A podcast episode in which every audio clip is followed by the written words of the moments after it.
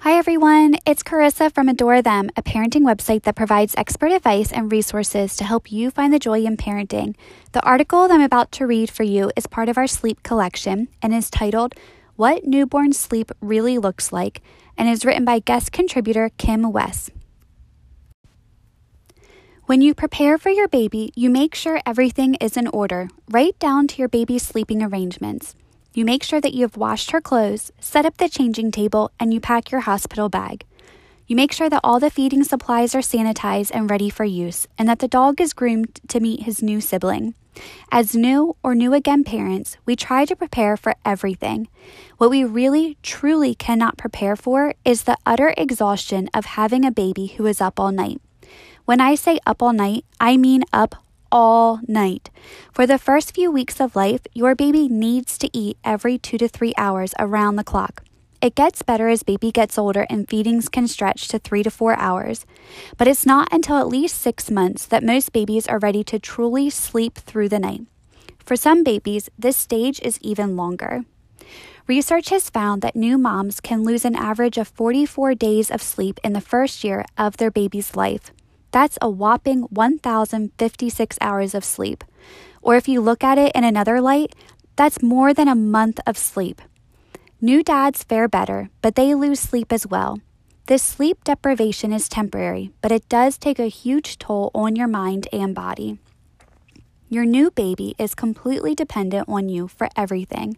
He doesn't know how to fall asleep, and thanks to the startle reflex, he may feel like he's falling when he startles awake, How's that for scary?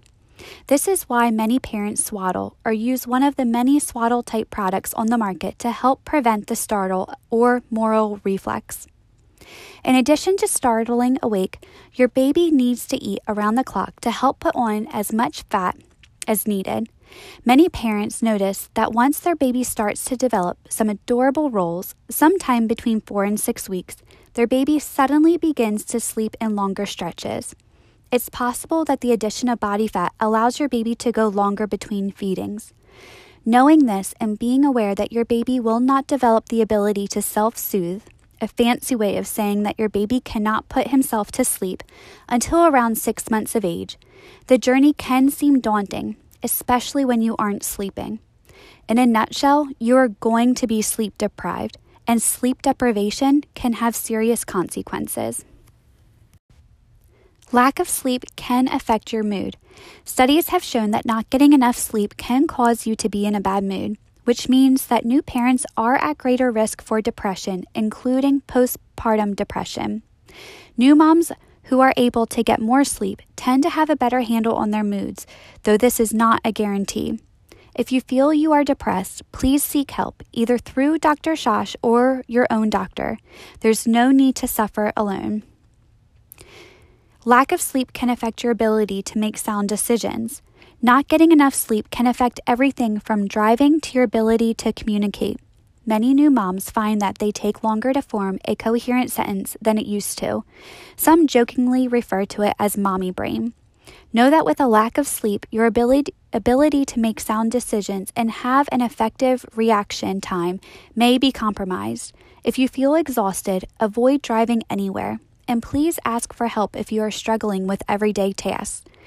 Thankfully, there are things that you can do to help ensure that you get as much sleep as possible. Be mindful of how much sleep you are missing. This may seem like strange advice, and I could just tell you to sleep when the baby sleeps, but most moms that I've met don't realize just how little sleep they are getting at night. It can be helpful to use an app to track your baby's sleep and feeding patterns during the night so that you can be aware just how often you are waking. If that isn't an option, keeping a handwritten log, even if it's just jotting down times, can help you see how much sleep you are missing. Knowing that you are short on sleep can help you prioritize and adjust to a temporary sleep when baby sleep schedule. Make sleep a priority. I know it's tempting to catch up on your favorite television program, but sleep truly is far more important, especially in the first few months when your baby is sleeping shorter periods at night. If you can manage naps, I realize that some adults have a very difficult time sleeping during the day. Now is the time to take them. If you're skipping potential naps because of dishes or housework, know that it can wait. ask your partner to help you, or consider enlisting a mommy's helper so that you can rest even if it's just once a week. Turn off electronics before bed.